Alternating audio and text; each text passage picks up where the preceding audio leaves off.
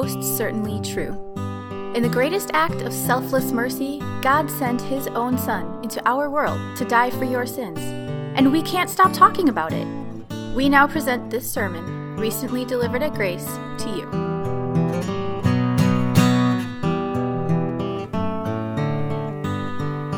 The first reading from the book of Exodus, chapter 3. It serves as the basis for the sermon today.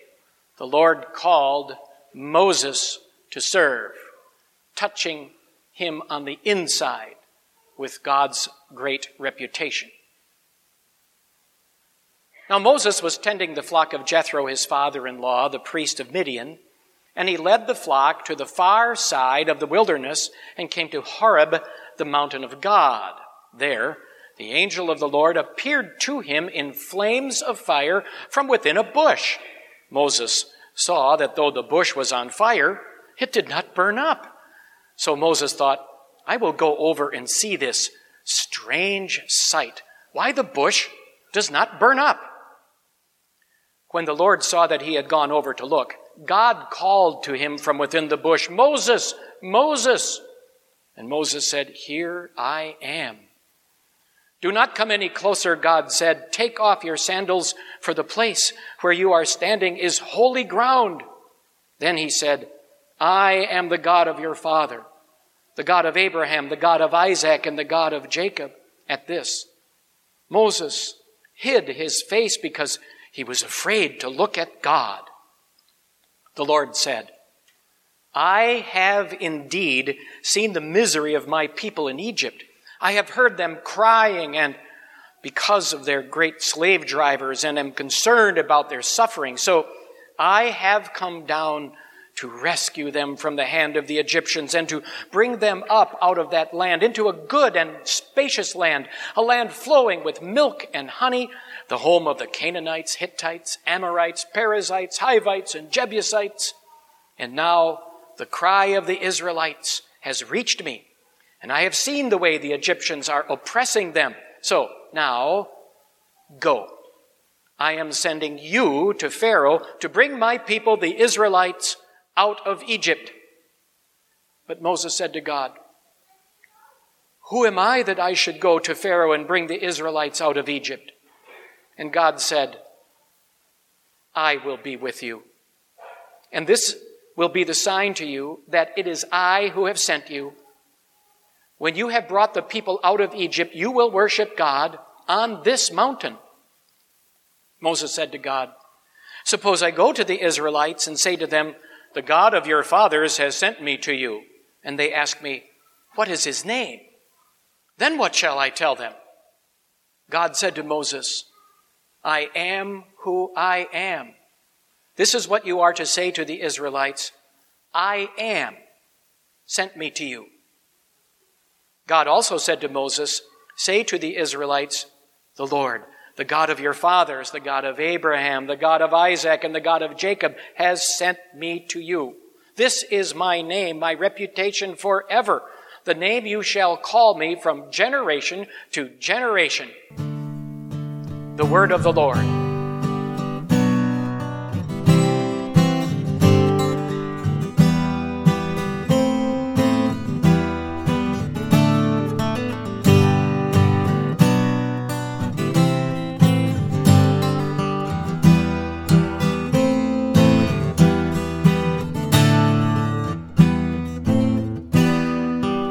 Repent, for the kingdom of heaven is near.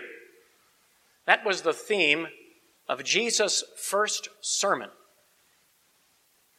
The Bible writer tells us that God does not want anyone to perish, but everyone to come to repentance. Repentance. A theme not just for Lent, but for life. Okay, Pastor, I've heard it before. Ho hum, repentance, reschmentance. Why talk to us about some dusty doctrine that we've heard and know before? Why not talk to us about something relevant? Talk to us and tell us about how we can improve social justice or personal relationships. Tell us about personal safety or, or financial security.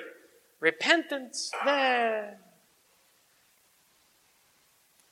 But keep in mind that Martin Luther wrote in his first of the 95 Theses on our Lord and Master Jesus Christ said, Repent. He called on the entire life of the believer, the entire life of the believer to be one of repentance. In other words, if you are not in a constant state of repentance, you cannot be a child of God.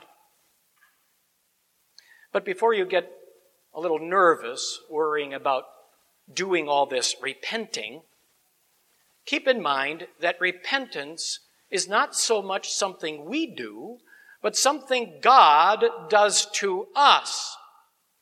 Repentance is directly related to the way in which God puts his reputation on us. The amazing thing is, when God puts his reputation on people, changes take place. Changes in our attitude and in our actions. That's what happened for a dude named Moses, as you heard from the first reading in the book of Exodus in chapter 3. And that's what happens to us. The Lord's reputation ignites repentance. Can you see Moses cruising along out in the wilderness, taking care of his sheep, and all of a sudden, pooh, a shrub is on fire. We wouldn't blame him a bit for being a little curious. I will go over and see this strange sight. Why the bush does not burn up. Didn't take him long to figure out what was going on. God called to him from within the bush, Moses, Moses, do not come any closer. Take off your sandals, for the place where you are standing is holy ground. What do you think God was teaching Moses by appearing at this flaming shrub?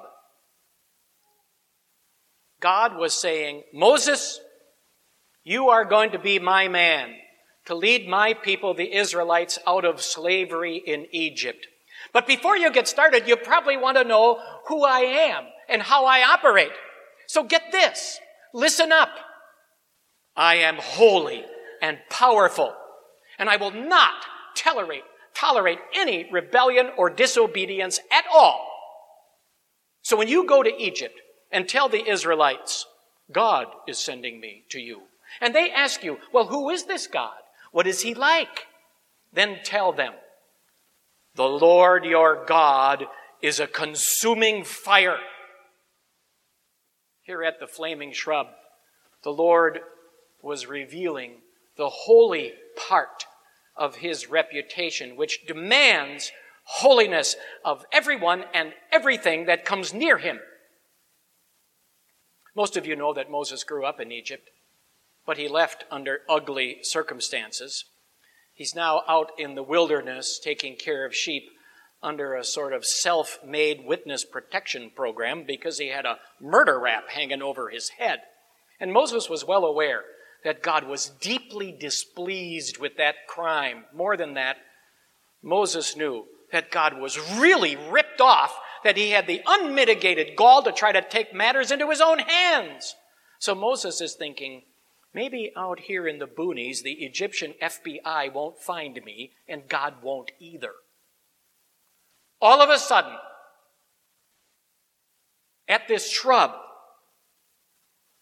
the Lord reveals his flaming holy reputation. The Lord reveals his flaming holiness. All Moses could do is gasp, straighten up, and stand back in awe. Awe because this is, this is God Almighty, the God who could suspend the laws of nature and prevent a shrub that's on fire from burning up who's speaking to him. Stand back in awe because the God speaking to him could torch him in just a second.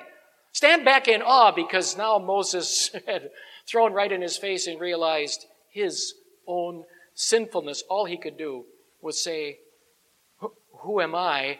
and hide his face. The Lord's reputation for flaming holiness ignited the first part of repentance inside of Moses, a change of attitude. No longer would Moses be taking his sin as a casual thing. No longer would he think it's just a, a slight little boo boo here or there. No longer would he brush away his sin like so many fuzzies on the shoulders of his robe. Oh no. The Lord's flaming reputation, his reputation for flaming holiness, ignited the first part of repentance in Moses' heart. And he, he was afraid. He felt, he felt like a guilty criminal in front of God, a guilty criminal being investigated by Dwayne Pride or Leroy Gibbs. With, with, just a, with just a flick of his finger or a wisp of his breath or just a word from his mouth, God could send us hurtling into torment and torture in an abyss of torment and torture that never ends. Why? Why would God even think about doing that? Well, do you think He's changed His standards over the centuries? Do you think God has expectations of us any different from the expectations He had for Moses? When you get home from worship today, God may not flame up a shrub in front of your house or your, your apartment, and He may not holler from the heavens, take off your shoes, you're on holy ground. But He does expect us to be completely holy. Anything less really rips Him off. Even one little sin can kindle His flaming side of His reputation, and He has a reputation for using it. With Moses, with Moses, we hide our faces in shame because we are sinful and unclean and have sinned against God.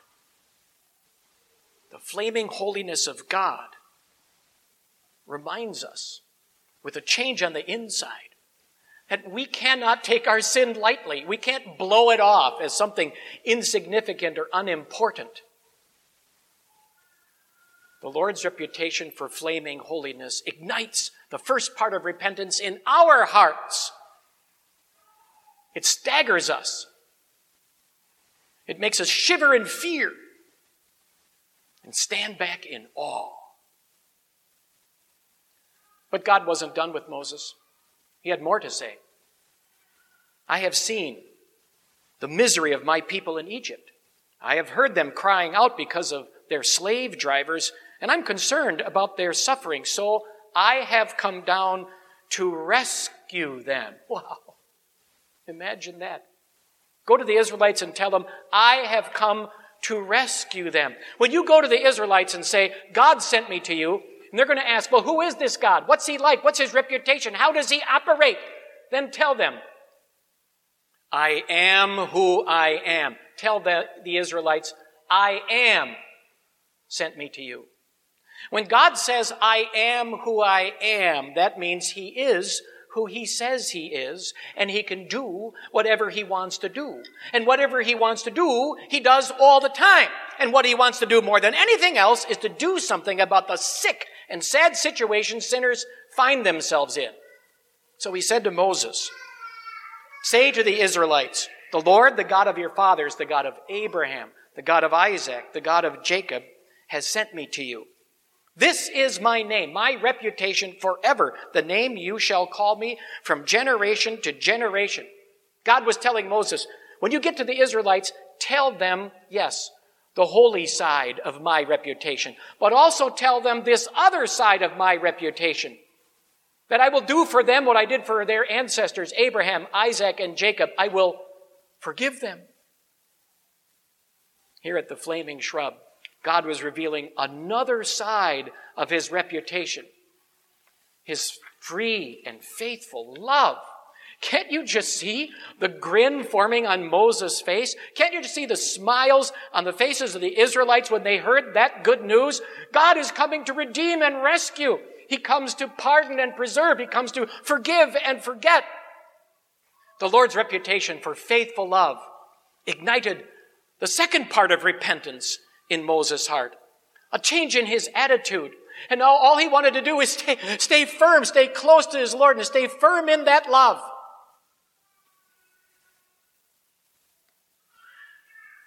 Why did I make the sign of the cross at the beginning of worship when announcing God's reputation as three in one Father, Son, and Holy Spirit?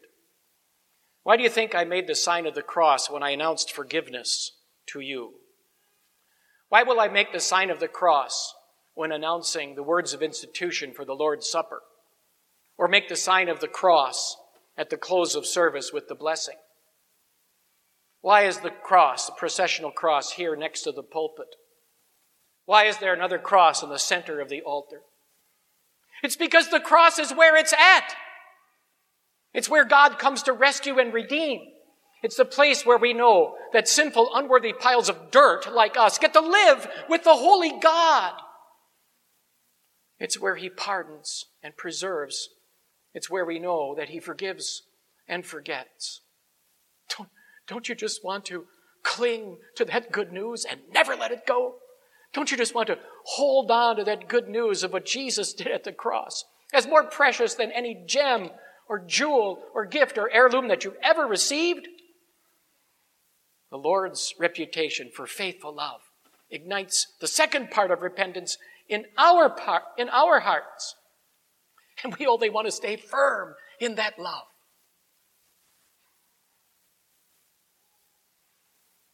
A baby in a basket floating among the reeds of the Nile River is the one about whom God said, This is the one who will lead my people out of slavery in Egypt. But first, but first, he needs training in military tactics and leadership in the home of the king of Pharaoh, the king of Egypt, the Pharaoh.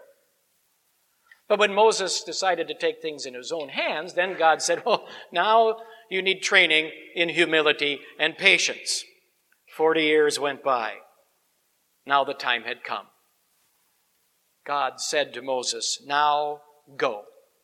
I am sending you to Pharaoh to bring my people, the Israelites, out of Egypt. Although most of you know how this story unfolds, that Moses started making some excuses, I find it interesting. I hope you do too. His very first reaction Here I am. The Lord's reputation had changed him on the inside, had ignited repentance in his heart, and Moses, now called to serve, was ready to step up for service.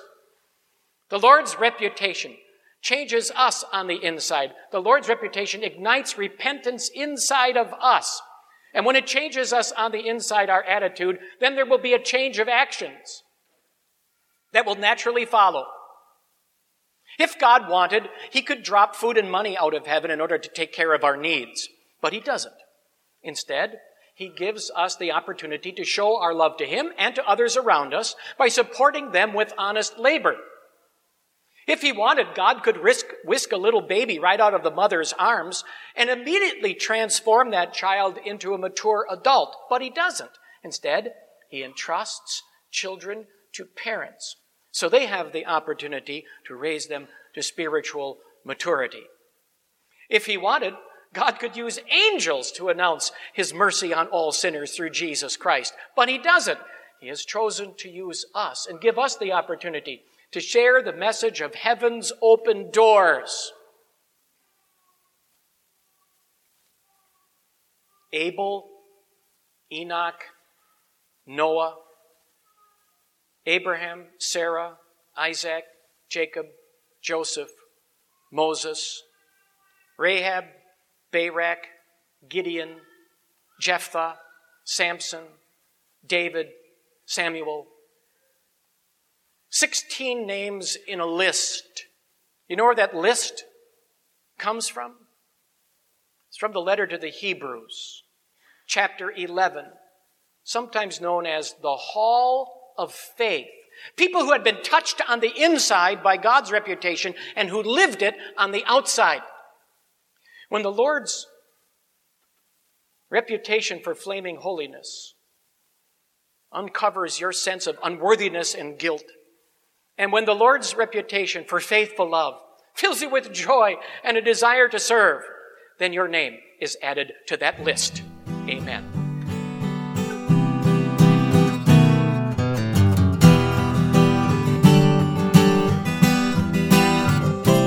Thanks for listening. To learn more about God's grace or to support this ministry, please visit gracedowntown.org today. This grace is for you.